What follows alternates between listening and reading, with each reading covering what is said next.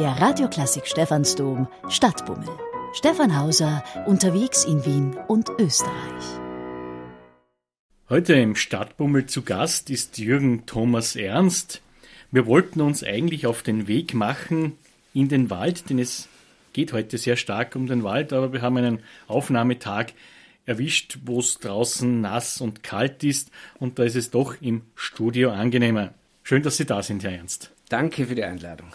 Ernst, wenn wir schon darüber reden, eben, dass wir heute nicht hinausgehen konnten, weil es regnet, Ihre Schwester fürchtete sich als Kind vor dem Regen. Exakt. Also meine Schwester, Jahrgang 1972, war acht, neun Jahre alt und fürchtete sich tatsächlich vor dem Regen. Und das hat sie mir vor ein paar Monaten erzählt und dann äh, äh, habe ich gefragt, warum hast du dich gefürchtet vor dem Regen? Und dann hat sie gesagt, ja, in den, in den Medien kam immer diese, diese, diese Ankündigung vom sauren Regen und ich und meine Schwester hatte wirklich die Angst, dass wenn sie bei Regen hinausgeht, ihre Haut verätzt wird. Ja? Also da merkt man, was das mit Kindern anstellt, solche Botschaften in den Medien. Also muss als Kind für ein Kind ganz, ganz schrecklich gewesen sein. Zur näheren Erläuterung, Jürgen Thomas Ernst ist seit über einem Vierteljahrhundert Förster und Waldpädagoge und daher geht es bei uns heute im Stadtbummel viel um den Wald, denn sie haben ein, muss man sagen, durchaus Kompendium herausgebracht, über den Wald in Zeiten der Veränderung mit verblüffenden Antworten der Bäume. Ja, exakt. Also ich, im Zuge der Recherche war ich manchmal wirklich selber verblüfft. Jetzt bin ich schon 25 Jahre Förster und ich, ich wusste bestimmte Dinge noch nicht. Also es war für mich auch ein Lernen, muss ich wirklich sagen. Also das hat mich auch selber verblüfft, was Bäume zu leisten vermögen, wenn sich die Rahmenbedingungen ändern. Das ist wirklich, also wirklich faszinierend. Ja, und auf diese verblüffenden Zusammenhänge mit dem Wald kommen wir ausführlich noch zu sprechen. Wir setzen einmal einen musikalischen Startpunkt. Was haben Sie denn da für uns vorbereitet? Also ich, ich würde gleich mit einem Wunsch meiner Frau beginnen, dass wir der Bolero von Ravel.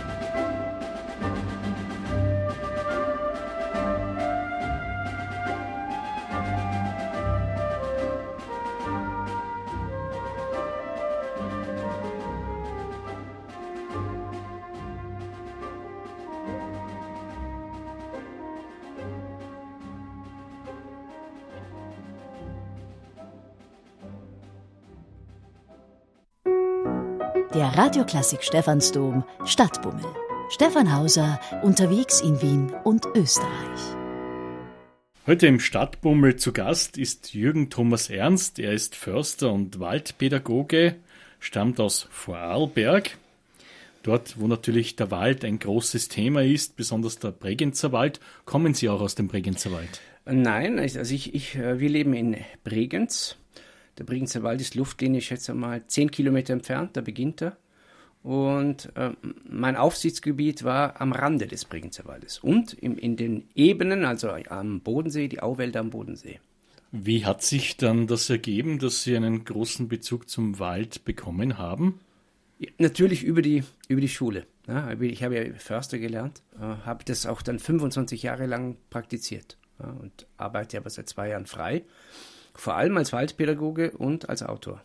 Genieße ich sehr, muss ich wirklich sagen. Man könnte den Neid haben, Sie haben die Möglichkeit, viel im Wald zu sein. Der Wald bietet gute Luft. Ja, bietet gute Luft. Und jetzt sitzen wir heute im Studio, nicht? Also ich, ich finde immer, bei Regen hinauszugehen, wenn es prasselt und, und stürmisch ist, manchmal, das habe ich sehr gerne, weil, weil ich dann weiß, dass ganz, ganz wenige Menschen unterwegs sind. Ja, hat auch Vorteile.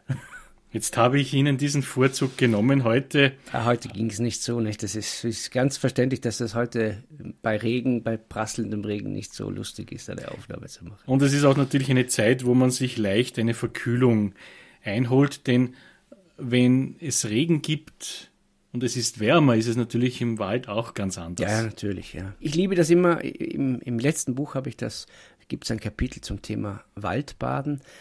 Und ich finde es schön, an einem Sommertag, wenn es mal regnet, unter einem Baum zu stehen und zu hören, wie die Tropfen auf das, auf das Blätterdach fallen. Das ist schön. Das kann, da kann ich sehr, sehr lange zuhören. Apropos zuhören, wir haben hier am Tisch auch Frau Dragana. Jürgen Thomas, wie haben Sie sich denn kennengelernt?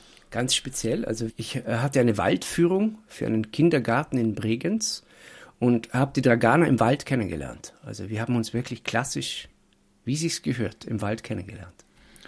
Frau Dragana, Sie waren spazieren im Wald oder wie war das? Ich arbeite in einem Waldkindergarten und wir haben die Führung mit dem Jürgen gebucht gehabt und da sind wir uns begegnet.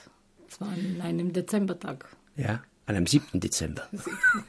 Das ist jetzt sich jetzt dann bald. Ja, ja, ja. ja. Das sind mittlerweile fünf Jahre.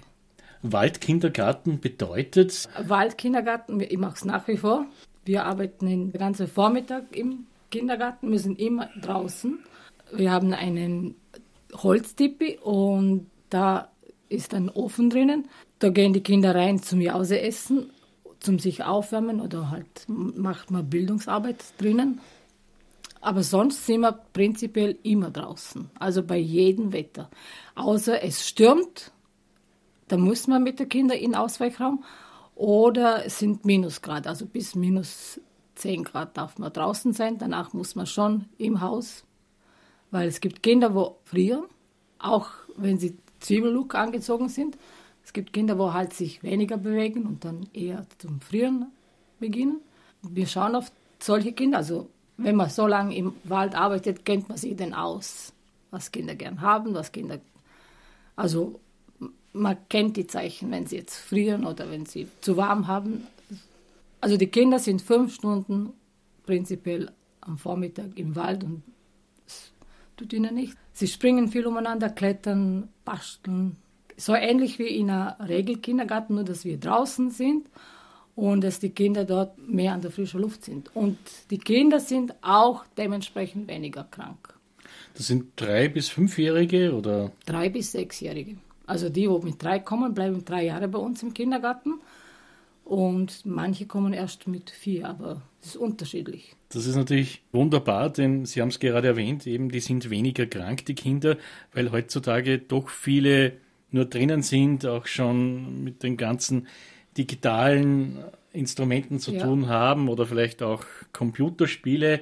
Und bei Ihnen passiert noch Interaktivität draußen und die härtet ab und auch für später. Man sagt ja auch, man soll durchaus auch einmal Erde fressen, wenn ich das so sagen kann. Also wir haben tatsächlich auch Kinder, wo tatsächlich versuchen aus der Matschpfütze, dann machen sie halt die Finger drecken, dann schlecken sie halt ab, probieren es. Es gibt Kinder, wo das testen. Das schadet nicht. Na, also es ist keiner krank geworden, keiner irgendwas bekommen. Also Kinder sind neugierig, Kinder testen alles aus und wir schauen schon drauf. Aber eben solche Sachen fallen uns auf, dass die Kinder das, was sie nicht kennen, unbedingt kennenlernen wollen. Und sie lernen wahrscheinlich viel im Zusammenhang mit nicht nur mit dem Wald kennen, sondern auch die Tierwelt, wenn da Igel unterwegs sind oder sie sehen Rehe. Ja, also bei uns, um, unserem Waldplatz, bauen die Kinder oft einen Haufen für den Igel, damit er dort übernachten kann.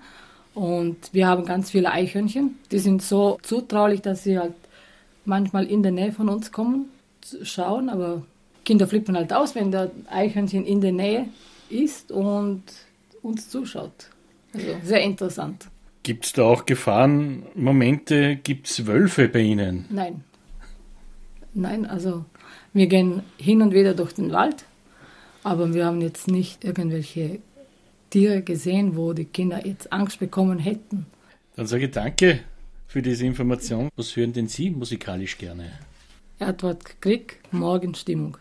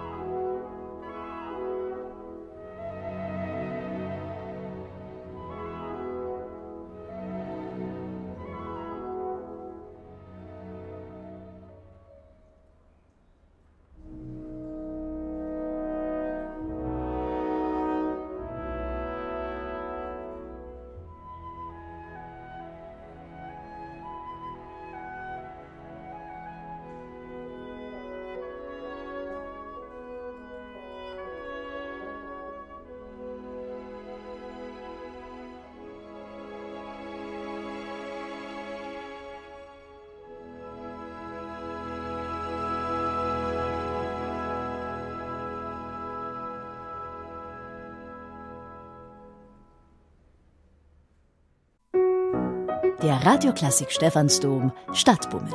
Stefan Hauser unterwegs in Wien und Österreich. Heute im Stadtbummel zu Gast ist Jürgen Thomas Ernst. Er ist lange Zeit Förster gewesen, nun Waldpädagoge und freier Autor. Und das ist auch der Grund für unser Gespräch, das wir heute nach drinnen verlegt haben, weil der Tag der Aufnahme ein sehr kühler und nasser ist und ich bin da anfälliger. Natürlich, der Herr Ernst wäre das gewohnt draußen im Wald an solchen Tagen. Aber man möchte ja nicht diese Gefahr eingeben, obwohl es eigentlich keine Gefahr wäre, vermutlich, Herr Ernst. Ich glaube also, Wald, sagt man ja, ist ein immunstärkendes System. Also ich glaube, es gibt ja so Untersuchungen aus Japan vor allem, dass das Immunsystem durch Aufenthalte in Wäldern gestärkt wird. Also es wenn man das dauerhaft macht. Regelmäßig, man sagt einmal die Woche drei Stunden, vier Stunden, stärkt nachweislich das, das Immunsystem, weil man die, die Luft einatmet, die die Bäume verströmen.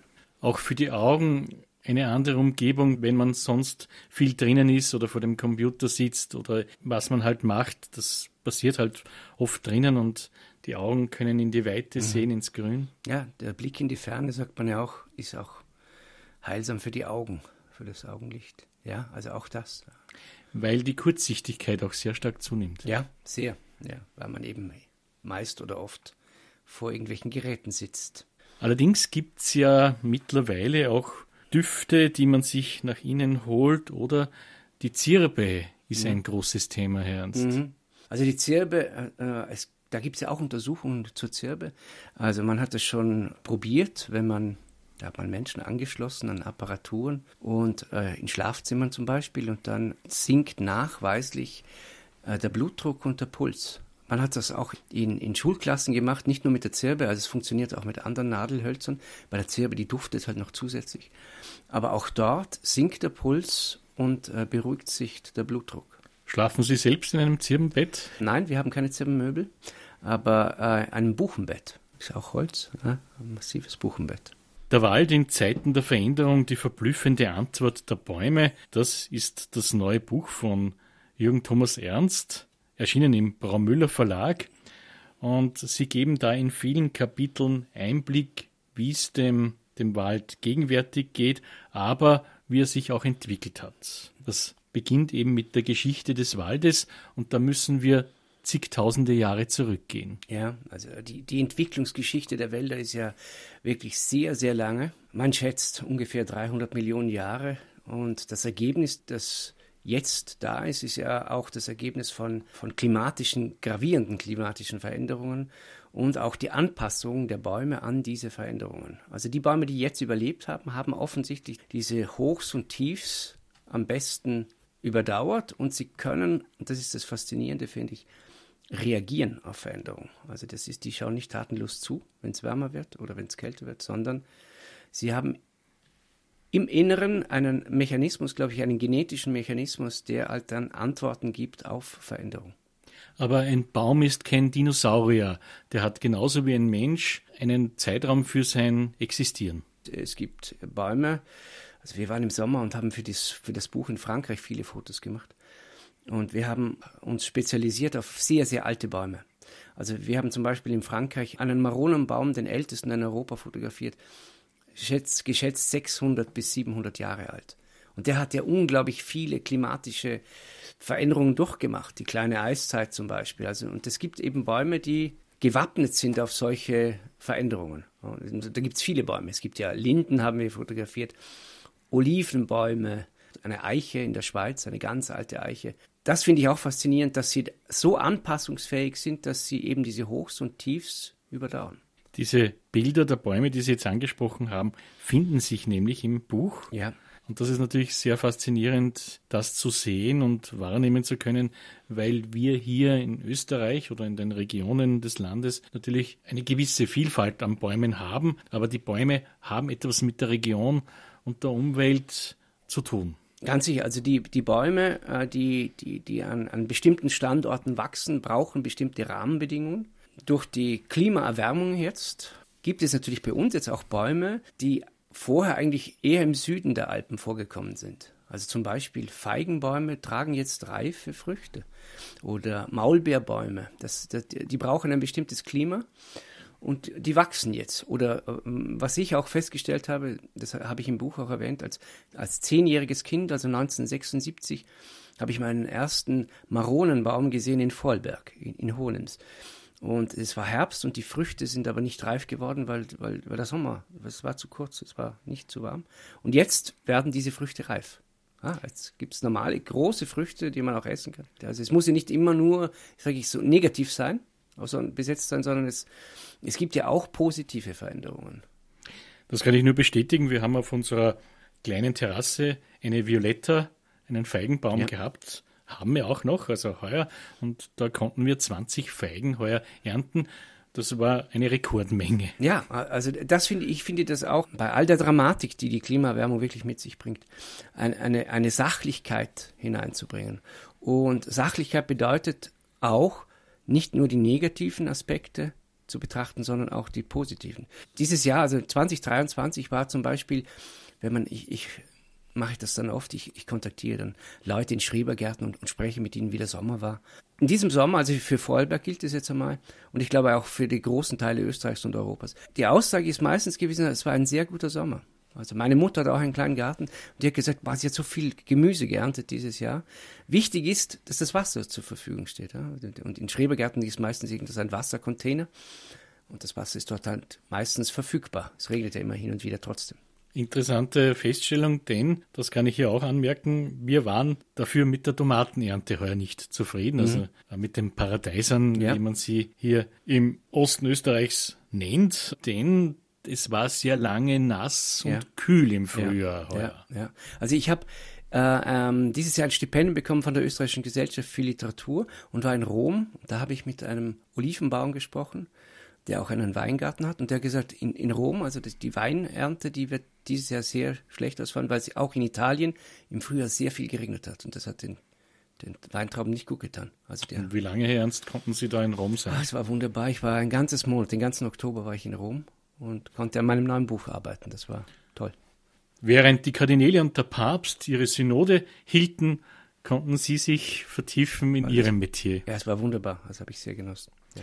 Es ist wieder Zeit für Musik. Jürgen Thomas Ernst, was wollen wir uns anhören? Also ich hätte da einen Vorschlag und zwar hätte ich von Brahms den ungarischen Tanz.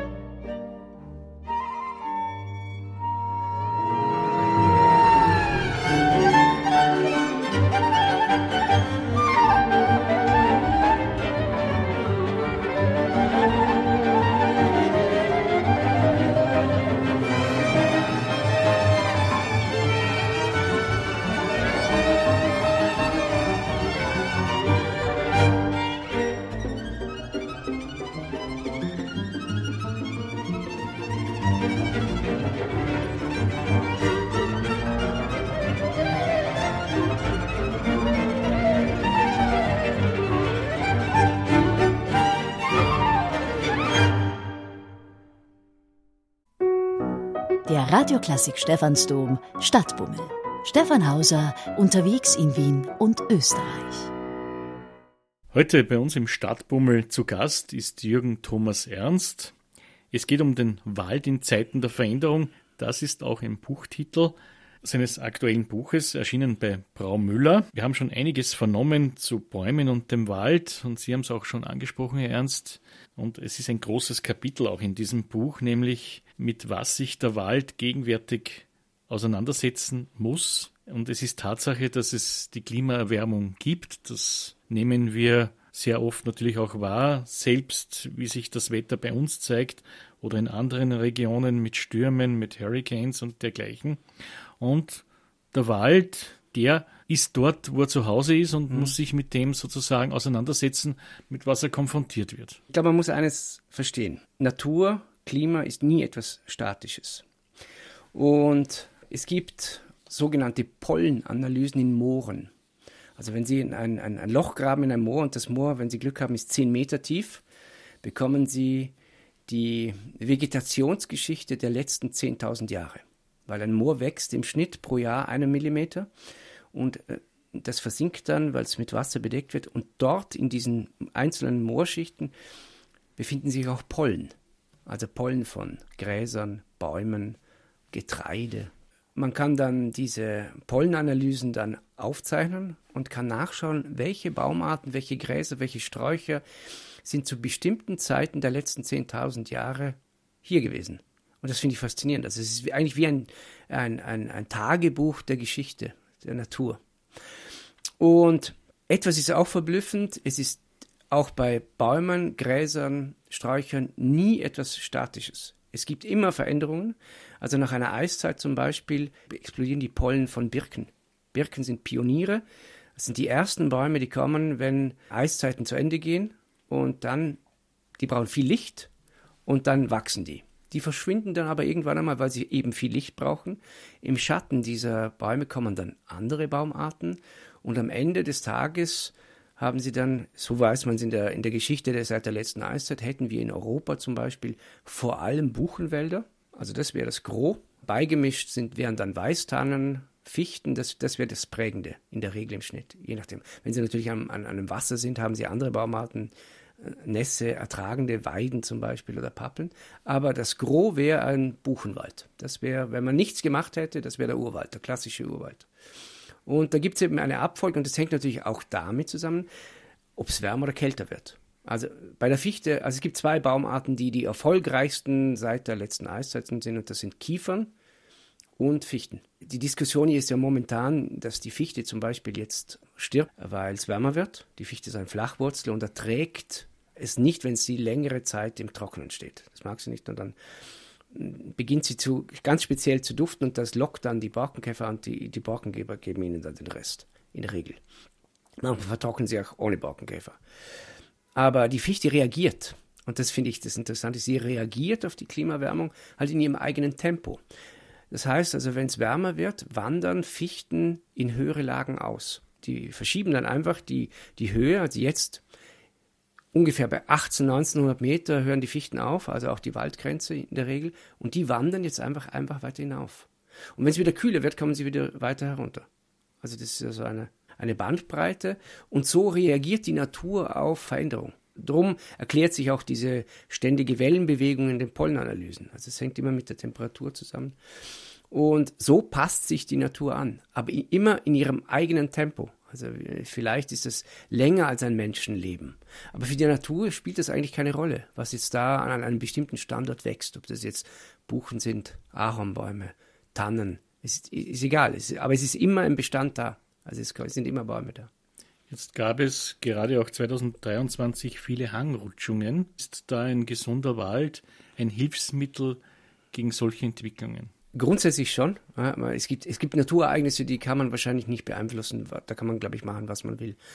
Aber grundsätzlich sind, äh, das hat man auch früher in landwirtschaftlichen Bergbauern-Siedlungen gemacht, dass man zur Hangstabilisierung Bäume gepflanzt hat. Zum Beispiel äh, Zeilen mit Eschen, die einfach dann den Boden äh, stabilisiert haben oder Weiden, damit der, der, der Boden besser festgehalten wird. Also das hat man abs also bewusst ist, in, in der Förstersprache heißt das dann Ingenieur biologische Maßnahmen zur, zur Hangsicherung, also damit man mit bestimmten Baumarten oder Sträuchern Hänge stabilisiert. Jetzt braucht aber so ein Baum seine Zeit, bis er eine entsprechende Größe entwickelt. Ja, und es, es interessant ist, wenn es zum Beispiel, ja, wir haben jetzt einen Sturm und dann, dann fallen ganz viele Bäume zum Opfer oder es wird ja mal trocken und es fallen viele Bäume zum Opfer, dann beginnt eigentlich das Karussell wieder von vorne. Dann kommen als erstes wieder die Birken.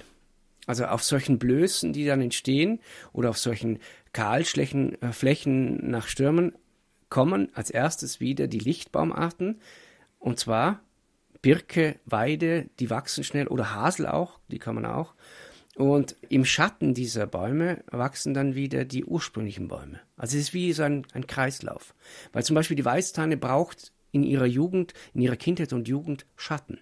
Ja, wenn man die, die, in die in die pralle Sonne setzt, pflanzt, mag sie das nicht so gerne. Sie braucht in der Jugend den Schatten und erst dann, wenn sie dann größer wird, benötigt sie natürlich das Licht, damit sie sich dann entfalten kann. Apropos Tanne, wir stehen jetzt gerade in der Zeit im Übergang vom Herbst auf den Winter. Jetzt werden dann auch die Märkte öffnen mit den Christbäumen. Mhm. Und da fällt halt auf, dass sehr stark diese Nordmann-Tanne mhm. verkauft wird. Mhm. Ist das ein gutes Zeichen? Ich habe da äh, einen Bekannten, der eine, eine Christbaumkultur hat in Vorarlberg. Und der macht das immer noch händisch. Ne? Also ist, man muss sich vorstellen, wenn Sie einen Christbaum haben dann und Sie kaufen einen, dann wollen Sie ja, dass der relativ gleichmäßig aussieht. Also die, die Trieblänge, die einzelnen Triebe sollten nicht zu lange sein, weil sonst sieht das ein bisschen löchrig aus. Das will wir nicht. Also muss man schauen, dass diese Abstände zwischen den einzelnen Jahrtrieben gleichmäßig sind und nicht zu groß. Den Kollegen, der diese, diese Christbaumkultur betreibt, macht das händisch. Also wenn, da gibt es eine spezielle Zange und dann drücken sie oben beim Trieb und dann hört der Trieb auf zu wachsen. Das ist sehr aufwendig, sehr zeitintensiv. Äh, es gibt ja Christbaumkulturen in, in großem Stil. Da setzt man dann Chemie ein. Da fliegt ein Flugzeug drüber und dann hören die auch auf zu wachsen. Und ich denke mir dann immer, wow, wenn man solche Bäume sich beschafft, die zwar relativ günstig sind im Verhältnis zu den von Menschenhand gepflegten. Also denkt man, man stellt sich da nicht das beste Material ins Wohnzimmer. Das ist an sich ein Plädoyer beim Christbaum dort zu kaufen, der beim echten Christbaumbauern auch Richtig. entsteht und ja. über die Jahre gewachsen ist. Ich, ich, glaube, ich glaube, es geht da um mehrere Dinge. Nicht? Im, im, im Zeichen der Klimaerwerbung denke ich mir immer, die Distanzwege von A nach B für ein Produkt sollten so kurz wie möglich sein. Nicht? Und ich finde, es ist viel gescheiter, man holt es bei einem Bauern. Man weiß auch, von wo der Baum dann kommt und man kann davon ausgehen, dass die so gepflegt werden, wie man es, dass sie händisch gepflegt werden und wenn man so irgendwelche äh, Bäume von Christbaumplantagen, die weit weg transportiert werden, also über, über viele hunderte, manchmal tausende Kilometer, nicht? Also ich glaube, es gibt Christbaumplantagen in Dänemark, die dann da irgendwo in Wien landen. Und das finde ich schade, nicht? Also ich glaube, das ist auch ein Zeichen, das man setzen sollte. Sie haben auch in Ihrem Buch Der Wald in Zeiten der Veränderung ein Kapitel drinnen, Jürgen Thomas Ernst, das heißt Bäume wirken auf die Umwelt und den Menschen.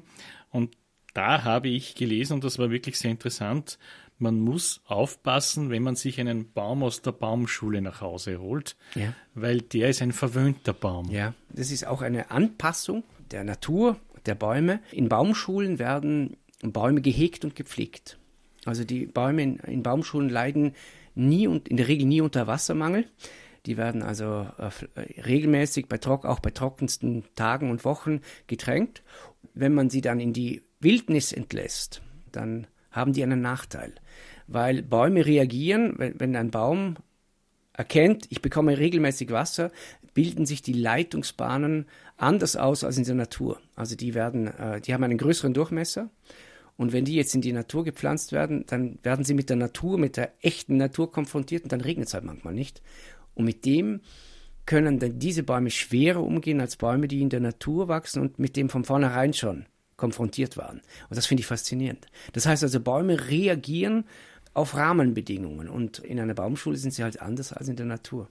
Also in der Natur, vielleicht noch sind die, die Wasserleitungen, da ist der Durchmesser viel geringer. Wenn das stressiger wird, dann haben die, sind die noch viel, viel besser in der Lage, Wasser in den Kronenbereich zu pumpen. Und bei größeren Durchmessern wird es schwieriger. Da haben wir wieder viel dazugelernt, Jürgen Thomas Ernst. Wir wollen unseren Hörerinnen und Hörern nun wieder einen musikalischen Gusto bieten. Was dürfen wir da anbieten? Also ich hätte nochmal von Edward Grieg in der Halle des Bergkönigs.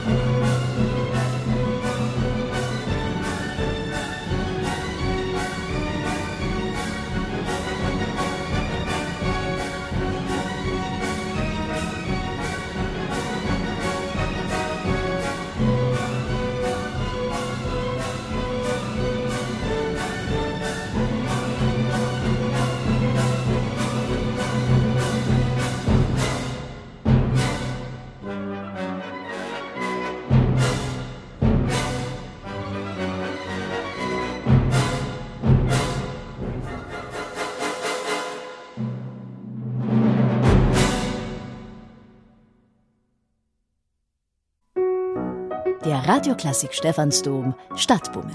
Stefan Hauser unterwegs in Wien und Österreich. Heute im Stadtbummel zu Gast ist Jürgen Thomas Ernst, der ist Förster und Waldpädagoge, das schon seit mehreren Jahrzehnten.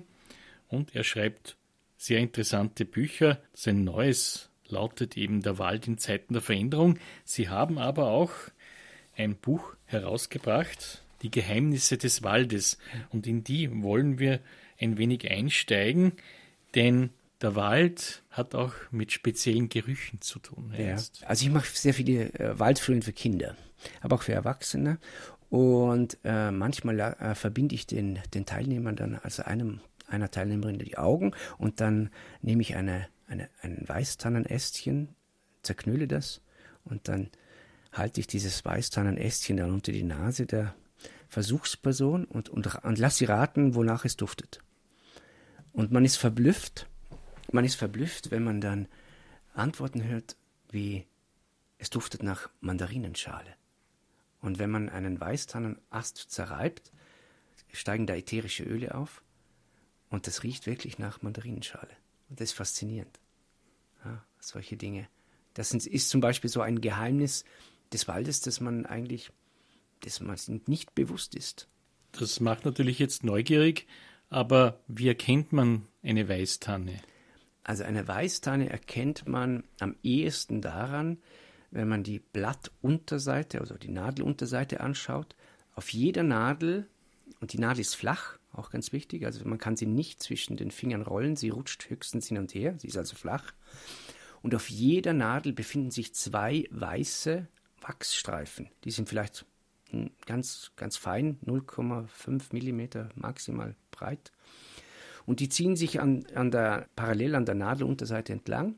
Und darum heißt die Weißtanne auch Weißtanne, wegen dieser weißen Wachsstreifen. Ein Problem in Österreich, und das ist bekannt, ist leider die Versiegelung des Bodens. Wir verlieren täglich Flächen. Das misst man an mehreren Fußballfeldern. Mhm. Was bedeutet das auch für den Wald? Der Wald ist ja an sich eher meistens in ansteigenden Regionen, aber wir verlieren am Boden Grünfläche. Ja.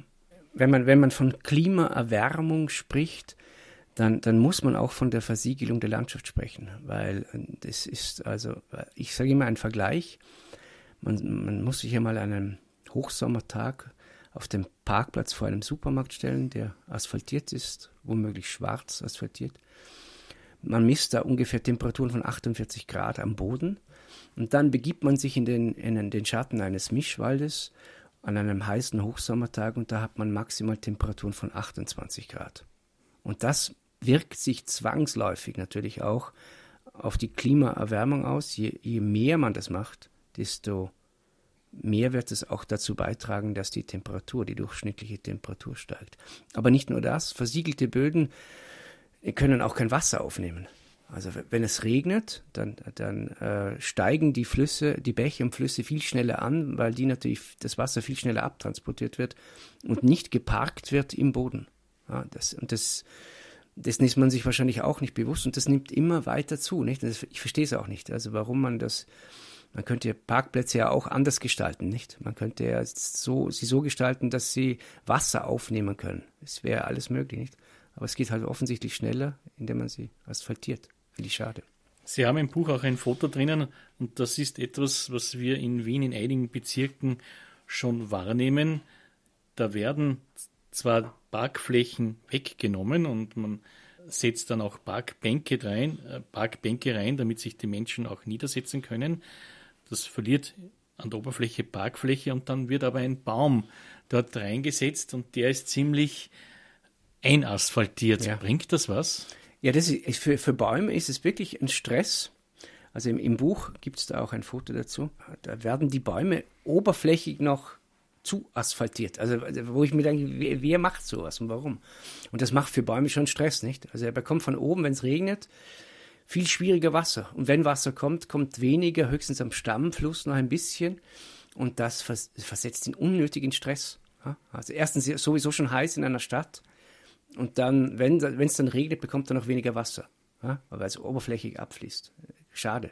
Ich, ich verstehe dann auch nicht, warum man das macht. Aber was wäre eine gute Alternative? Da, das, also man sagt ja grundsätzlich, der, der, der, Wurzelbereich eines Baumes ist so groß wie der Kronenbereich. Ja, also wenn man irgendwie die Möglichkeit hat, dass die, die, die, der Wurzelbereich zu Wasser kommen kann, das wäre wär die Lösung. Und da gibt es hier irgendwelche Maßnahmen, dass das Wasser eben einsickern kann in den Boden, damit der Baum regelmäßig mit Wasser versorgt ist.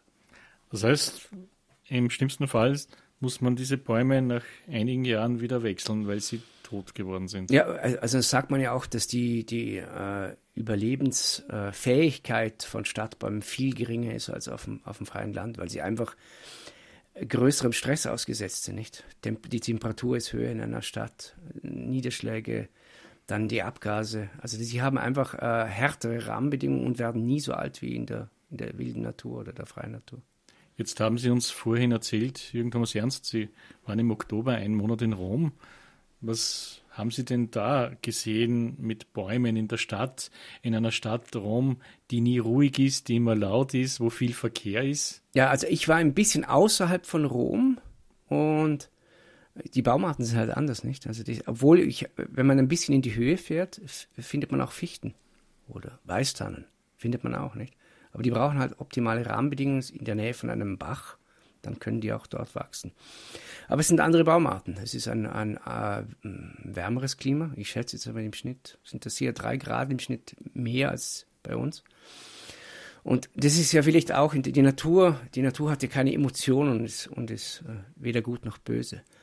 Veränderung heißt einfach, dass sich die Baumartenzusammensetzung dann auch verändern wird. Wenn es wärmer wird und wenn es kühler wird, verändert sie sich wieder. Hieße das, dass wir dann in Wien hier einmal junge Römerbäume hätten? Also ich, ich glaube, die, die, Römer, die Römer haben ja in der, in der sogenannten römischen Warmzeit vor ungefähr 2000 Jahren, haben die ja über Persien die Walnussbäume und die Maronenbäume wieder eingeführt hier in Europa. Also das, es gibt in Bregenz zum Beispiel einen, einen Südhang und da wo, haben die Römer nachweislich Maronen, also Edelkastanienbäume gepflanzt, vor 2000 Jahren. Da haben sie mitgebracht.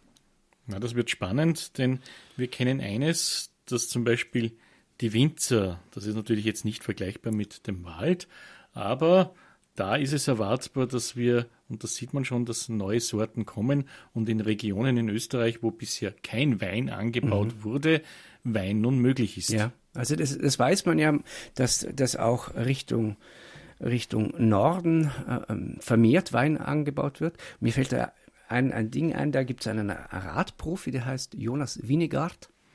Winnegard. Ähm, einer der besten einer der besten, der Aber wenn man der Winnegard ist der Weingarten, nicht? Winnegard. Der kommt aus Dänemark, nicht? Also man hat früher in, in optimalen Zeiten konnte man weit im Norden, man hat in England Wein angebaut ja, und kann es, glaube ich, mittlerweile wieder. Ja, also es gibt ja Hochs und Tiefs im Klima und das sind dann halt die die Querverweise dann, dass man das dort damals gemacht hat. Ein Thema möchten wir noch ansprechen. Nach dem nächsten Musikstück, da geht es um das gute und das schlechte Kohlendioxid. Ja. Jürgen Thomas Ernst, musikalisch, was ich hätte, erwartet uns davor? Äh, Beethoven, die fünfte Symphonie. Musik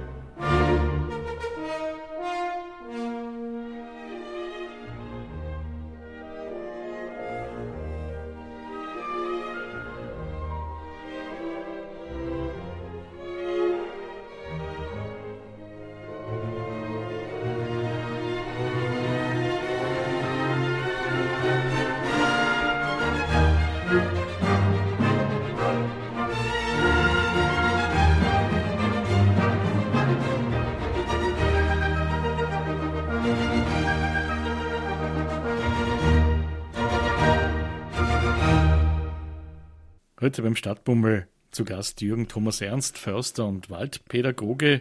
Wir haben sehr viel über den Wald erfahren, auch über die Klimaveränderung, was die bedeutet für Bäume und den Wald, über Bäume, die besonders resistent sind in der Zeit von heute gegen Klimaeinflüsse. Eines das haben wir ja schon in der Schule gelernt, Jürgen Thomas Ernst. Und wenn Sie Waldpädagoge sind, dann ist das natürlich ein Thema, das im Gespräch mit Ihnen aufgelegt ist. Das ist der Baum und das Kohlendioxid. Ja, das ist eine ja, interessante äh, Entwicklung auch. Also äh, Pflanzen benötigen ja CO2, um wachsen zu können. Äh, das ist, äh, ich sage immer so, so ähnlich wie Treibstoff auch, den er unbedingt braucht, ein Baum. Und wenn der, man sagt, wenn er, wenn, wenn das, also das Kohlendioxid wird in ppm, in Teile pro Million gemessen. Und wenn, wenn äh, die Zahl auf unter 140 sinkt, also 140 ppm, dann darf nichts mehr passieren Außergewöhnliches, dann äh, versetzt das Pflanzen so in Stress, dass sie nicht mehr gut wachsen und eingehen. Also unter, unter 140 ist wirklich kritisch. Andererseits gibt es äh, Gewächshäuser, sogenannte Treibhäuser, in, in, und in Treibhäuser wird manchmal absichtlich CO2 eingeblasen. Mit, äh, mit dem Ziel, dass die Pflanzen schneller und besser wachsen. Und es gibt auch Richtlinien, gesetzliche, weil ab einem bestimmten Wert wird es gefährlich. Also ich weiß es jetzt für Deutschland, das ist die Obergrenze, die man einblasen darf, 5000 ppm ab 5000 ppm wird es gesundheitsgefährlich für, gefährdend für, für Menschen. Aber in der Regel werden zwischen 1000 und 1500 ppm eingeblasen in solchen Gewächshäusern. Also. Und wir haben jetzt ja einen erhöhten CO2-Wert in der Luft durch, durch unser Tun, muss man sagen, also durch, den CO, vermehrten CO2-Ausstoß. Der lag bei vor der vorindustrieller Zeit bei ungefähr 280, mittlerweile bei fast 420 ppm. Und das Phänomen äh, ist, dass die Pflanzen auf diesen erhöhten CO2-Eintrag in der Luft reagieren. Also sie wachsen besser. Das ist also nachgewiesen. Also ich habe in der Försterschule, wir hatten so Zuwachstabellen und man darf in einem Wald nicht mehr Holz entnehmen, als zuwächst. Und diese Zuwachstabellen aus den 1980er Jahren stimmen nicht mehr, weil das Wachstum der Bäume zwischen 5 und 15 Prozent zugenommen hat seither. Also das macht was mit Bäumen und das, was, was mich fasziniert, also wenn, wenn man von Veränderungen spricht, dann weiß man, dass Bäume Veränderungen der CO2-Werte aus der Vergangenheit kennen. Weil wenn sie sie nicht kennen würden, könnten sie ja nicht reagieren. Aber sie reagieren ja. Also sie reagieren auf dieses vermehrte Angebot an CO2 in der Luft. Jürgen Thomas Ernst, danke für diese vielen Informationen zum Wald. Heute bei uns im Stadtbummel. Auch danke an Ihre Frau Dragana fürs Mitkommen. Ich erwähne dieses Buch hier noch einmal. Der Wald in Zeiten der Veränderung. Die verblüffende Antwort der Bäume. Autor eben Jürgen Thomas Ernst. Das Buch kostet 26 Euro und ist im Braumüller Verlag erschienen. Und Sie haben einen wunderbaren Satz mit dem wir schließen können. Schützen wir die Umwelt, ergibt sich der Klimaschutz von selbst, schreiben Sie. Genau. Der Radioklassik Stephansdom Stadtbummel. Stefan Hauser unterwegs in Wien und Österreich.